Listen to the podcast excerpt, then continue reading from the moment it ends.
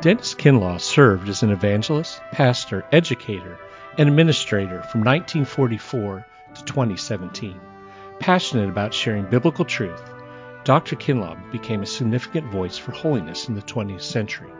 We hope you enjoy this message from Dr. Kinlaw.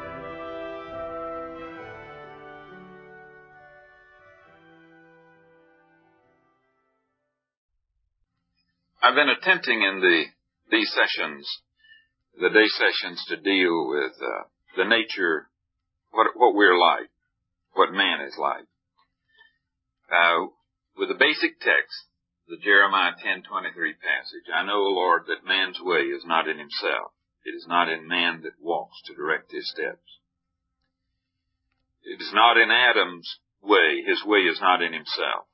The individual, the goal-oriented creature, the, the means to even determine where he's supposed to go or the means to get there after he's determined he doesn't have within himself.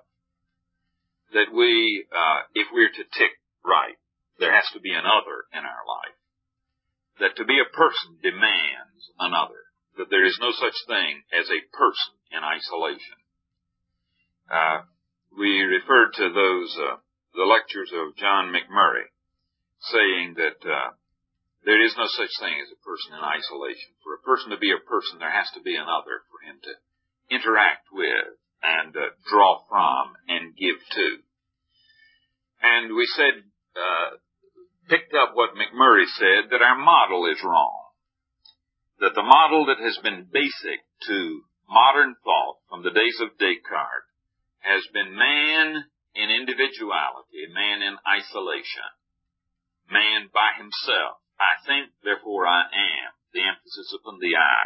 So there's been something egocentric about modern thought. We begin with the I.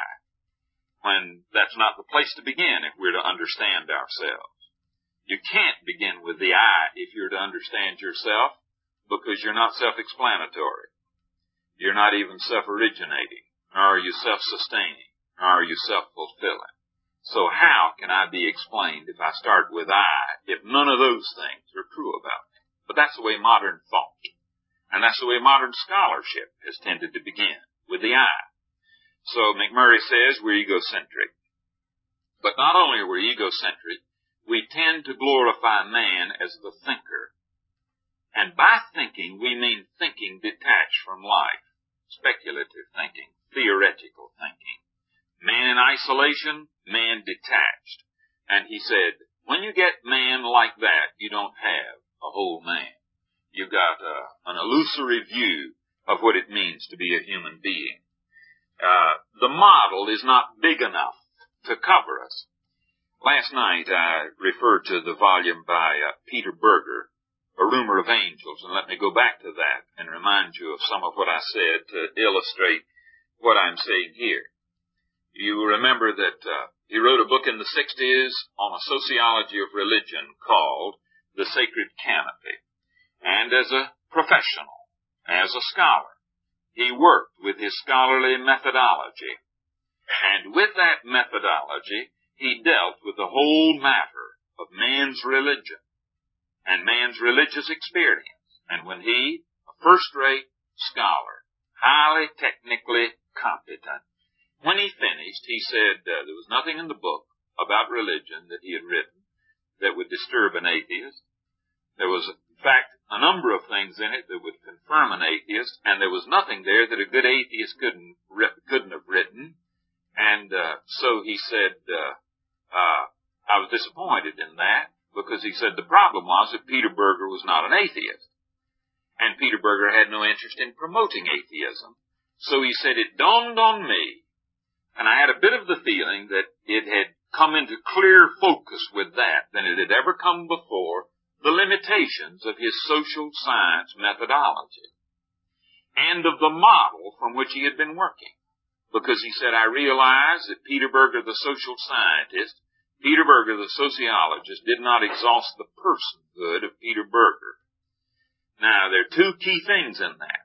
The expression did not exhaust and then the expression personhood. So that the methodology that our sciences have, the social sciences that deal with man and the model with which they work are not adequate to cover the ultimately personal dimensions of man. And he came to recognize that, so he said, I decided that Peter Berger would write a book to counter the book written by Peter Berger, the social scientist. Now that brought to mind an experience that I had that uh, happened to me one day when I was uh, uh, riding on an airplane looking for. In that period at Asbury, we needed a good PhD in sociology, and I wanted one who fitted Asbury. I wanted a Christian sociologist committed to Christ and committed to working within biblical principles. So I found myself sitting side of uh, on a, uh, an Allegheny airline flight one day, sitting side of a graduate student in sociology. And so I thought, good, maybe I can learn some things from him. So I said, you're in sociology, a graduate student. He said, yes. You want to spend your life in sociology? Yes. Do you enjoy it? Yes. I said, well, uh, let me ask you some questions. I'm a novice in sociology, but I've gotten an impression, and I want to, I want you to tell me if I'm wrong. I said, it's my impression that when a sociologist works as a sociologist, that there are certain categories that he cannot use for thinking. Categories of right and wrong, true and false, good and evil. And he blinked.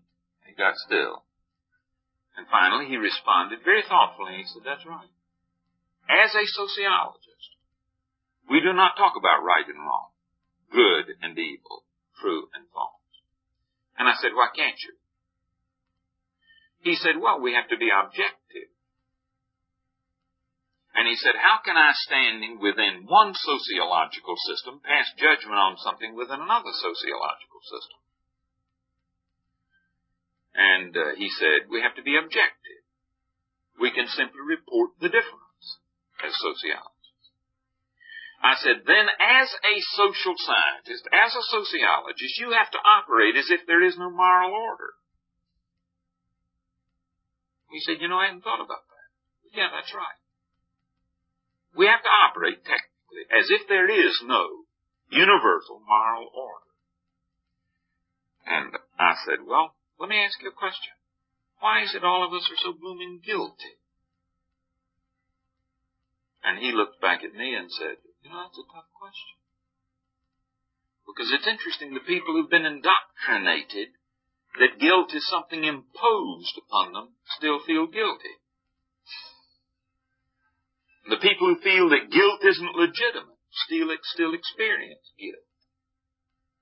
To be human means to be somewhere you're guilty. And uh, he said, uh, that's a tough one. So, uh, I said, do you really enjoy sociology? He said, yeah, I love it. I said, you're going to spend the rest of your life in it? He said, yes. I said, why? He said, without a thought, there's so many blooming things wrong in the world. Somebody needs to do something about it.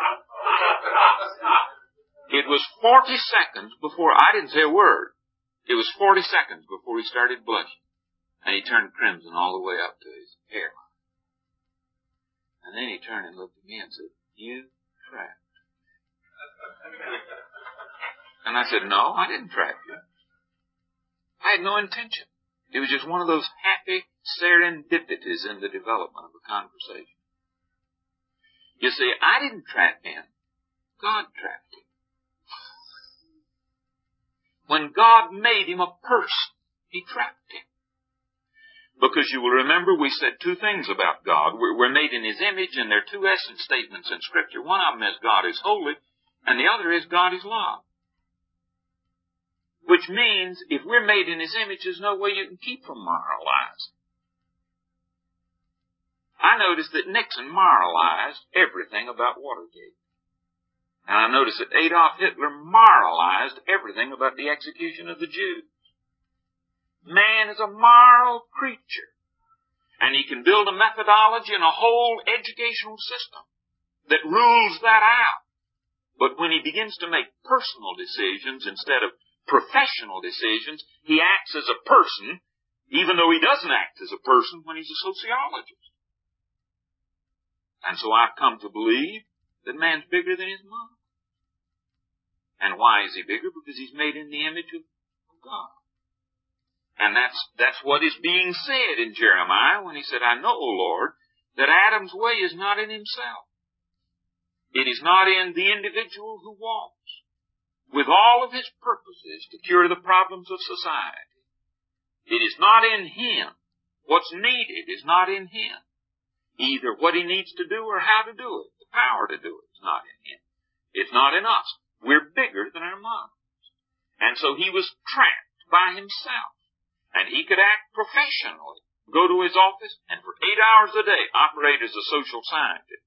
But when he got out and made personal decisions, he acted as a person instead of a social scientist. And you can be a social scientist in the fullest sense without being fully personal, you see. So when Macmurray says we need a different model, I find myself on the basis of my experience in the educational world saying he's dead right. We need some way or other to get a different view of man as to what he is and what his needs are. And of course, it's a reflex of what Jesus was saying when he said, uh, to say, man shall not live by bread alone. There is that extra dimension within man. And that's what Berger was getting at with his rumor of angels. Now, uh, I suspect that if the social scientists have had a wrong model, I suspect there are days when the theologians have had wrong. And that maybe we need to look at, uh, at, at some of our limited models. Now, wrong is maybe not the right word to use. I think maybe we should say limited models. The model that is used in the social sciences is a valid model. It just isn't big enough to cover the man who uses it. So let me say limited rather than wrong. I've been rereading some theology in uh, recent months, and uh, it's been interesting to find uh, sort of a hunger in me for that kind of thing at my stage of the game. I don't know what that says, but I went back and reread a good chunk of Calvin.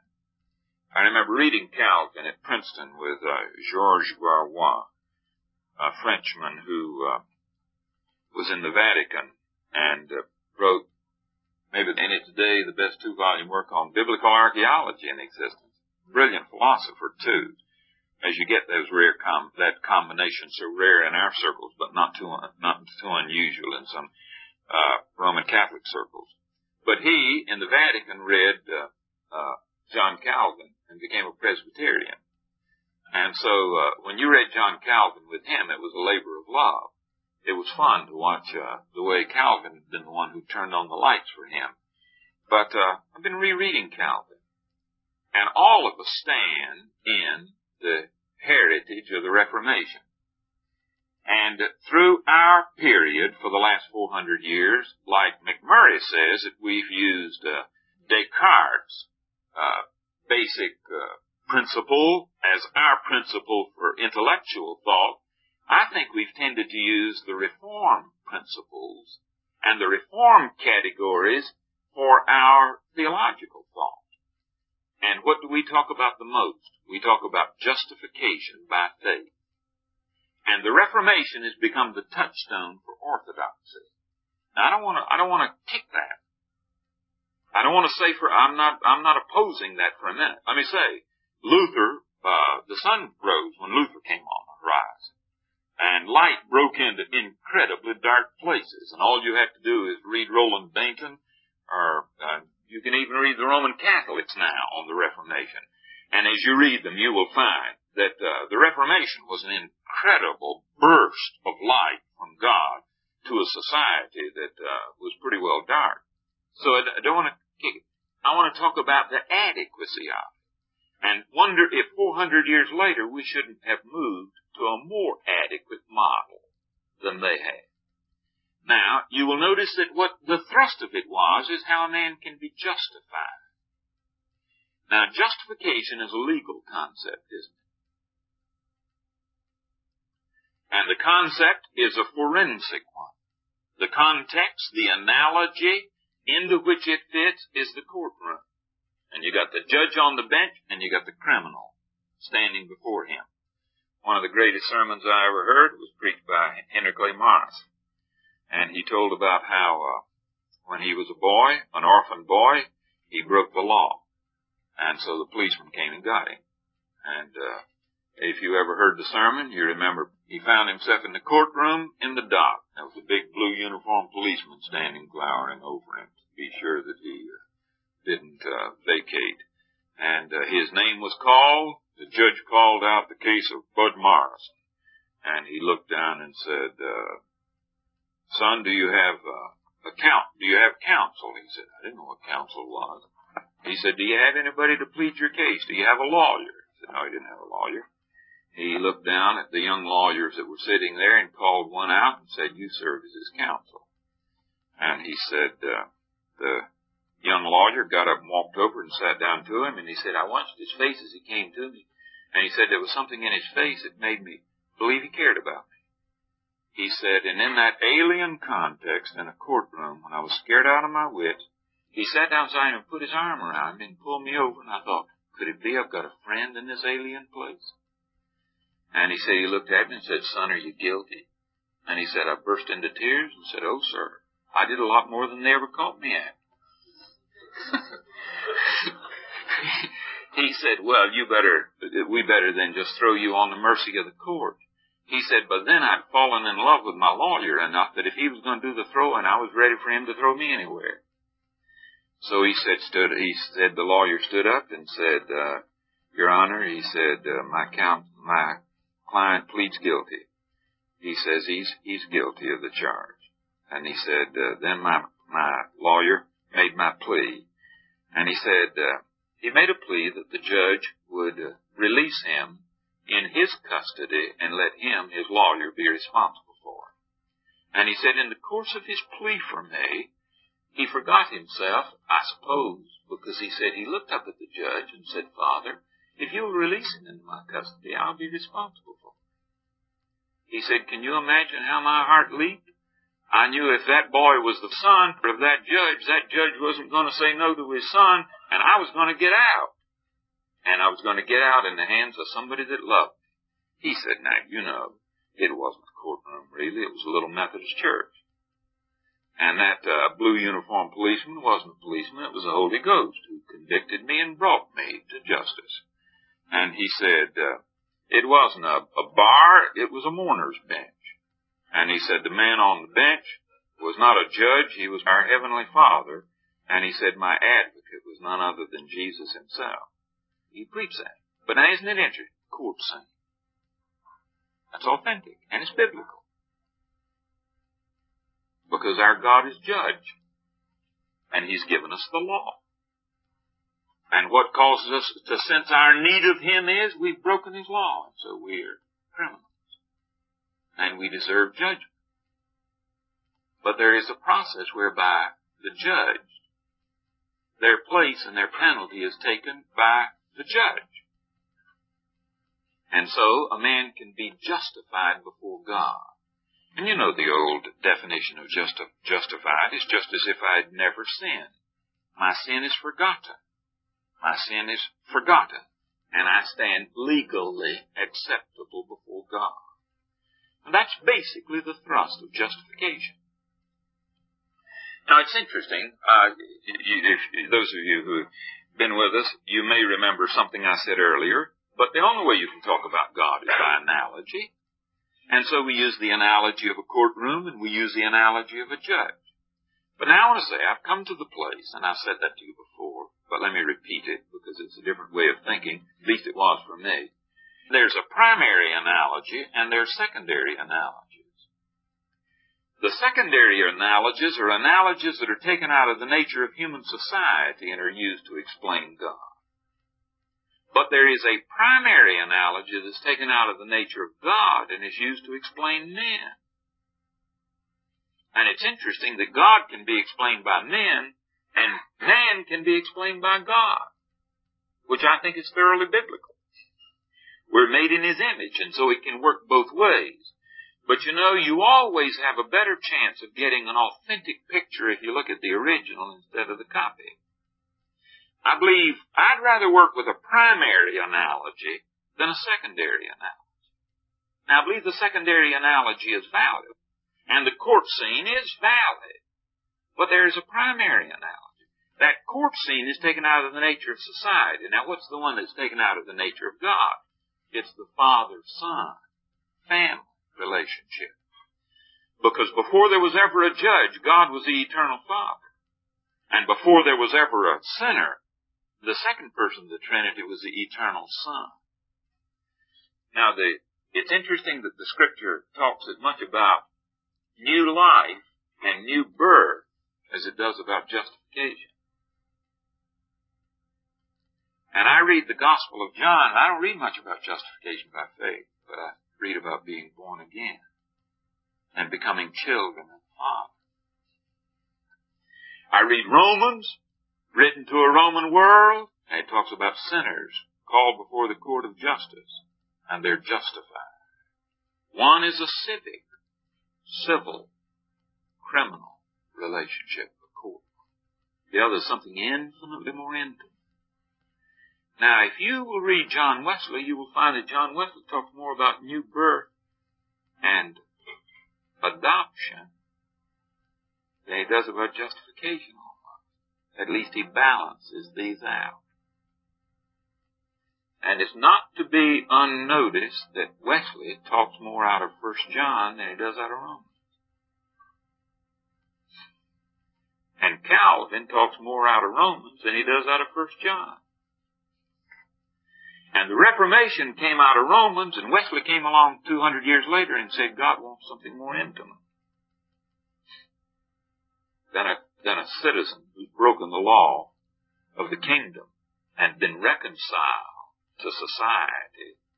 Like your illustration last night, he still owes the state of North Carolina uh, something, but uh, we can settle that. He wants to take us into the bosom of his heart and his home and make us children.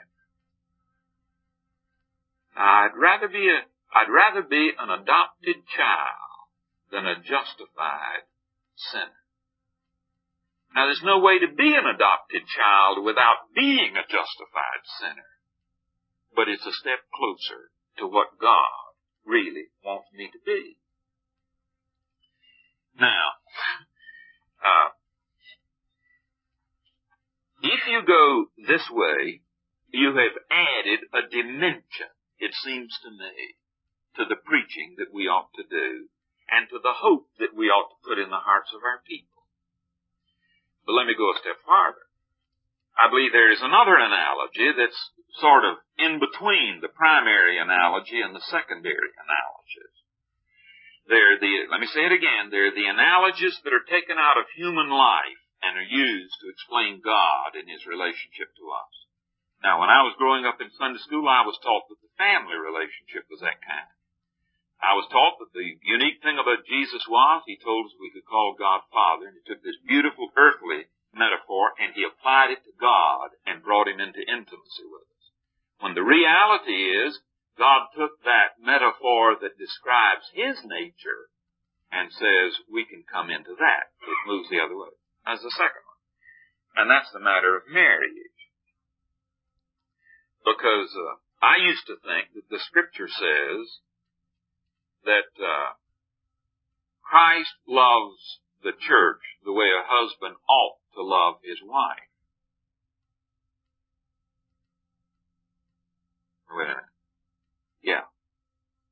But really what the scripture says is, I am supposed to love my wife that's the secondary application. The way Christ really loves the church. That is not like this. This is supposed to be like that. Because you see, Christ loved his church before there ever was a human being. In fact, Christ died in his own heart for his church before she was born. The church is not an earthly institution to explain, to explain our relationship to God.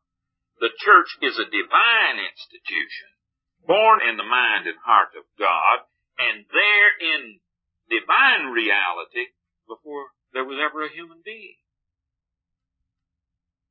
So that this is supposed to be like that, not that is like this. Now, you notice here some of my views of inspiration. I don't believe that the Old Testament prophets looked around at society and said, what's the most beautiful of all human relationships? It is that a, a, a faithful husband to a faithful wife? Self-sacrificial love on the part of a man for a woman and self-sacrificial love on the part of one woman for one man. Now that's the way God loves Israel. I think they saw into the heart and mind of God and saw that God, when He created man, made him to be in a special relationship to himself. So that when man was created, he was made to be a bride. And it's funny, the first bride was not a female. The first member of the bride was not a female. The first member of the bride was a male. Because Adam was formed before Eve. If you have any problem with that, let me toss something else in. It's interesting that in the New Covenant, the mark of the people of God is baptism. And whether you dip them to show that it's resurrection to new life or you sprinkle them to show that the only way you can live this new life is through His gift of His Spirit to us. It's not a life lived in the flesh. Man's way is not in himself. Every baptismal ceremony is a commentary on Jeremiah 10:23. In the new covenant, the symbol of the people of God, the mark, is baptism. It's interesting that the mark of the people of God in the Old Testament is physically at the point where a husband has union with his wife.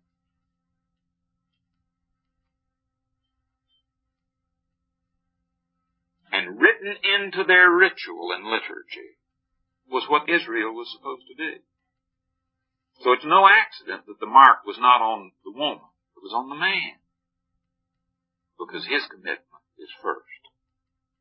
And she is to find her union in him as he finds his fulfillment in her. And so there it was. Marriage was in the mind of God, of the church to Christ, before Eve was ever formed and given to Adam. So that's the prior analogy. Now, let me say, uh, I think you've got a completely different context to preach theology if you preach from the prior analogies as well as the secondary analogies. Because you see, uh, in one, it's not legal status that you get, it's likeness of nature. And Wesley, I think, saw that difference.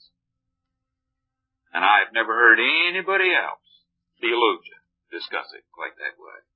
Wesley saw it, and it is not an accident that the end of Wesleyan theology is not in justification, but it is in transformation. Change. Somebody in this group said to me yesterday, I lived too long with people who wanted people to get just enough Christianity that they could say they were saved. I remember uh, a man who influenced me at one period in his life. He was a missionary in Africa. He was a member of a large, prominent fundamentalist church in this country. And if I were to name the pastor, many of you that are anywhere near my age would, would remember the name. A man that interestingly enough had a profound influence on Billy Graham. But he turned to him one day and said, Doctor, what is your objective in preaching? He said, my objective is to get people saved he said, uh, that's your objective? Oh yes, he said, that's my one objective in my preaching ministry at a massive church. And he said, oh, you mean to get more people like the problems you've already got in this church?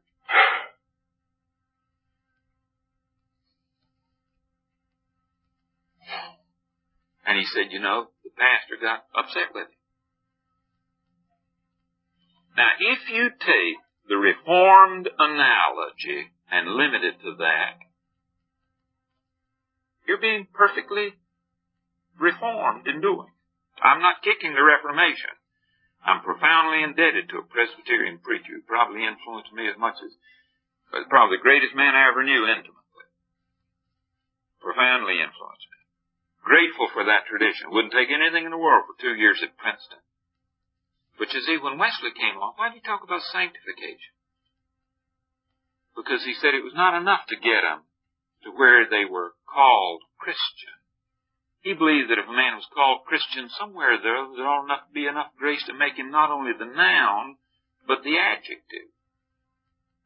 And there's a vast difference between the noun and the adjective, isn't there? And what is the difference? It's not legal status. The difference is in nature. And so the emphasis in Wesley was on new birth, transformation, and renewed in the image of God. Now, it is no accident. I've been interested uh, in trying to reconcile Wesley and uh, the reformers at times. I've had the chance to preach in some reform circles, uh, and let me say, with great profit, wouldn't take anything for them. I'll never forget being in an intervarsity conference, uh, student leadership conference, and the second man in InterVarsity in this country, after he'd heard me preach about three days, said to me, you know, Dennis, you and I ought to take a long walk. And so we took a long walk. When we came back, he looked at me. He had been a student work in Japan. He'd been a student work in Europe. He'd been in, he was a second, he was a graduate of Yale and MIT. Uh, he was a very knowledgeable person. He looked at me and said, you know, Dennis, you're the first person I've ever met who believes what you believe. Now, I've been interested in trying to reconcile these two systems. You talk to a person from the Reformed tradition about Wesley's teaching on Christian perfection, and they instantly become nice, well, they've already shut you out. Because that's blasphemous heresy, too. And I've tried it. You talk to them about entire sanctification, and instantly they'll be nice. They tolerate you from that point on. Wait a minute, that's my experience. And let me say, I once, I used to get irritated by it. And now I'm very compassionate. I understand why they do. If I believed and had their categories, I'd say the same thing. And if I had their definitions. Because you see, their definition is perfection in terms of an objective law. And who is there going to say that he has never at any point, never at any point failed? You see, that's the analogy they've got. That law standing out there and they're relating to it. But now, you know, I don't believe he called me to be a citizen. I know we're citizens of the kingdom, but I don't believe he called me to be only a citizen of the kingdom. I think he called me to a more intimate thing. And it's interesting when you define sin, wait a minute, when you define wrong in the family, it's different from what it is in society.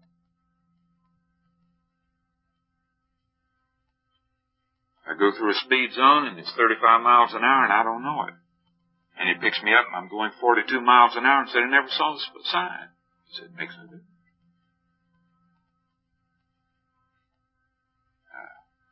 My son, I come in and I say, why didn't you do what I told you to do? I left a note for you. He said, Dad, I never found it. It's interesting how in, in wrong, what breaks fellowship in the family is very different from what breaks fellowship in a courtroom. They're two different things. Now, in the in in the family analogy, we're to be sons, daughters. But more than that, we're to be spouses. Uh, and I think that's the reason Wesley ended up saying the essence of the gospel is love. Because what is it that binds a marriage together? It isn't performance. It's something better than performance. There is something better than performance. That's what Wallace preached earlier. There's something better than performance. It's faithful love. Uh, and I think there is something in our heritage and in our tradition that we're losing out of the church today. And we need to rediscover it. We need to preach it to people that they can be His children. And more than that, they can come to the place where He's the first love of their lives, and they've kept all of the law because love is the fulfilling of the law, not performance. It's a different thing. Now, uh, I, I think that Wesley, coming two centuries later, saw some things. There was no way Luther could have seen, and no way Calvin could have seen. As one old uh, professor at Princeton said to me, you can't fight two battles at one time, so don't look to the reformers for teaching on entire, on sanctification, because that was not their battle. The question was how you could be justified, how you could be saved from eternal judgment. He said, if you're going to know the Reformed tradition of holiness, you have to wait until the 18th century and look at the Wesleys. And uh, then my, some of my thinking began, I began to get less embarrassed about Methodist perfectionism. Because what was a perfection he talked about? It was, it was the perfection that comes when uh, a husband loves his wife with all his heart and there's no rival to her. And when she comes to the place where she loves him with all her heart, and there's no competitor and no rival, and they give their lives for each other, and they give them forever. And that's what he's after. And when that takes place, we're renewed in the image. Because what's the model? The model is not a citizen before the bench. It is the Trinity. Three persons that live together in mutual self-giving love.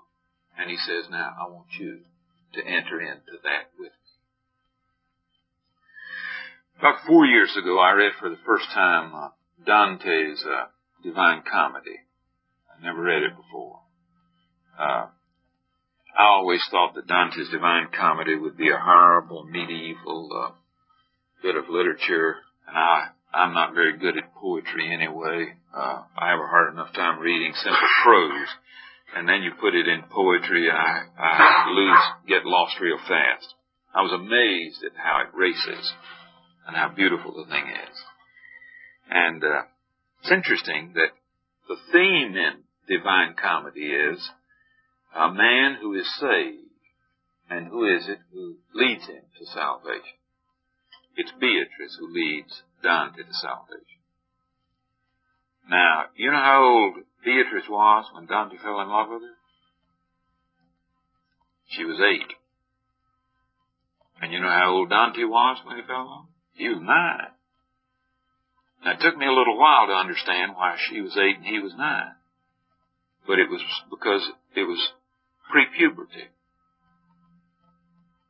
Before orgasmic sex has anything to do with male-female relationships. Pure femininity and pure masculinity bumping into each other. That automatic attraction that has nothing to do with what we know about sex today.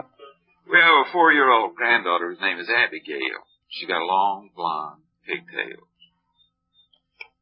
She was overstaying with her aunt, uh, and uh, her aunt had company and a neighbor couple that they're close to saw that our daughter Beth had company, foreign car there, and so uh, she sent over some cookies to help Beth entertain her her company, whatever it was. Now, that's kind of neighbor to have, isn't it? So she sent it with her little boy. and so her little boy shows up and punches the doorbell, and when Beth comes to the door, Abigail comes along and stands beside of her and looks. A four-year-old girl looks at a four-year-old boy. And uh, he hands the cookies to Beth with a note attached. And so Beth looks at the note, and while she's reading it, the little four-year-old boy looks over at the little blonde girl with the pigtails. And uh, he sort of stands, and in a few minutes he looks over at her and he raises one hand and goes. And Abby looks back at him, and Beth suddenly loses interest in the note to watch what's going on. And the little four-year-old girl raises her hand and goes. It's in the system. Now, Beatrice was the one who led Dante from purgatory to heaven to God. They go through purgatory and they're headed up through the Empyrean. They're getting now toward God Himself. And as they move toward God, he's never taken his eyes off Beatrice as they move through the Empyrean. She's the one who's led him all the way. Or been responsible for his leadership all the way she has been leading. So he just never takes his eyes off her as they zoom at uh, infinite speed toward God. And as they move, he suddenly becomes aware that he's getting close to the deity. And he suddenly looks away from her and looks at God. And he has two simultaneous experiences. One of them is instant guilt because he's looked away from the one who's brought him so far. Beatrice, the blesser, and she has been the means of blessing to him. Instant guilt because he looked away from the one who's brought him to God. And the second experience is he hears a tinkle of laughter, joyous laughter. And it's Beatrice laughing because he has looked away from her. Her nose isn't broken because he's looked beyond her. She has had the highest experience that a mortal can ever have. She has become the means of pointing another person beyond herself to the eternal God. And she is exalted in that moment. That's the purpose of the creature. That's the purpose of the creature. But as he looks, he sees God. And what does he see? He sees three circles. Three concentric circles. With one circumference. And he looks and the second circle comes out of the first one.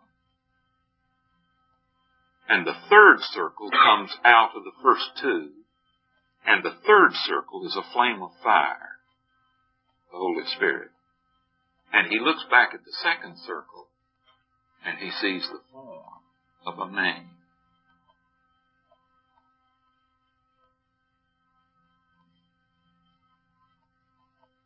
that's, that's, to me, that's as profound a biblical insight as has ever been expressed in literature. How far does God love us? He's not content to keep us at a distance. Where do children belong? They belong in the bosom of the family. And where does a spouse belong? She belongs in your arms. She belongs in an intimacy closer, a physical intimacy. She belongs in an intimacy closer than any other personal relationship that ever exists. And God says, that's what I'm going to create creatures for. That's what I'm going to make man for. Adam. Adam and Eve. That's what I'm going to create the human race for. So it can take them into the very nature of God. That is not a legal relationship. That's a relationship with the one. Little wonder that Wesley talked about holiness. He said, what is Christianity? Repentance is the porch. Justification is the door. Holiness is the house. It's the heart. He's the Holy One. And if I'm going to be in the bosom of the Father, I'm going to have to be holy. And if I'm going to be in those arms, uh, embrace me within thine arms. If I'm in that, I'm going to have to love him and love him more. It will only be love that puts me there. But how is that going to be? It's, it, the incredible thing is, that's something only He can do. It is only He that can make me like Himself. I cannot. The more I work at it, the less I'm like Him. The more I work at it, the more pharisaical I become. And the more moralistic I become, and the more I look down at other people. But the more I lean upon Him and trust Him, and that's what the, that's what our theology says. It is by faith. By faith, we're justified. Just as if we'd never sinned, but more than that. By faith, we're born into His family and love is shed abroad in our hearts. And by faith, our love is made perfect. And if we trust Him, He will bring us to the place where He is the first love of our lives. And when He is the first love of our lives, nothing else really matters. We're eligible for that embrace then. and what old Dante saw there is what you and I are going to be. That's where we're headed. We're headed for that. Now, uh, Christians have a, ought to have a light in their eyes that nobody else in, in the world has. It's interesting, human history, if you think I'm stretching it and sentimentalizing it, hold on. It's interesting that the climax of the creative process, as we said yesterday afternoon, was a wedding, not a church service or a court scene. He formed Eve, gave her to Adam, said, here she is just for your enjoyment. The climax of the creative process was a wedding. It's interesting that the last fact, uh, the last scene in human history is the marriage supper of the Lamb. That makes me understand why the first miracle that Jesus performed was at a wedding. It's appropriate. There's symbolism in it, there's theology in that. But now, is that just something we've sort of read into it? Let me, let me mention two passages that I never saw until about three years ago. Read them for years. You will remember that they came to John the Baptist, and they said to John the Baptist in John 3, uh, you used to have great crowds, and now those crowds are all gone. And those very people that followed you are following the guy that you introduced. You'd never introduced him, you still had the crowds. How do you feel about losing your crowd? Now, I remember the text, he must increase and I must decrease. But what else do he say? I missed this for years. I thought it was just a clever sort of tour de force to get him off his back, you know. I don't believe it anymore. I believe this is what he really wanted to say. Does the friend of the bridegroom get upset when at the wedding announcement party the bridegroom upstages the friend of the bridegroom? I believe that's theology. I believe that's biblical theology. I didn't see it for years, and when I did begin to see it, I was scared to look at it. But there it is. Apparently, John the Baptist saw Jesus' ministry in nuptial terms. But you'll remember the Pharisees, the Jews came to Jesus and said, there was a guy came through here not too long ago, you'll find, you know it in Mark 2, said, uh, there was a guy came through here not too long ago, he had good religion. He fasted, he prayed, his disciples fasted and prayed. You don't fast. And your disciples don't fast. Talking, of course, about his friend John the Baptist. And I always thought this was sort of again a tour de force, you know, to get him off his back. And rather clever. But I don't believe it anymore. I believe it is a central messianic affirmation. Jesus said, is it appropriate that the bridegroom fast at his own wedding announcement party? When a bridegroom announces a wedding, it's time for the bridegroom to rejoice if the wedding's right, and this wedding's right. now, apparently Jesus viewed his ministry in nuptial terms. Now, it may be that that's too intimate and too sacred for us to preach. But somewhere our people need to see it.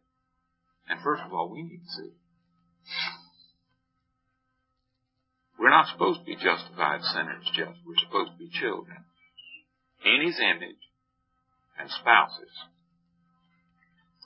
Uh, I used to walk across the campus at uh, at Asbury, and in the morning, some mornings I'd have a girl meet me and look at me, catch me sort of shyly, and say, "Dr. Kinlaw, look what I got last night." Hold up, you know, that hand, and I'd see a engagement ring on her finger.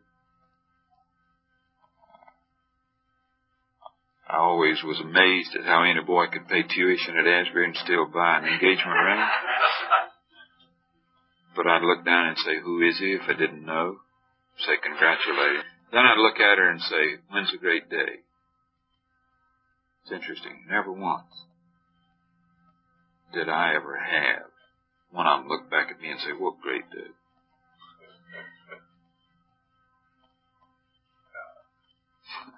What great day. All of life reoriented. I remember, was it Tommy Walsh? Died when he was 29, 28 or 29, one of Wesley's preachers.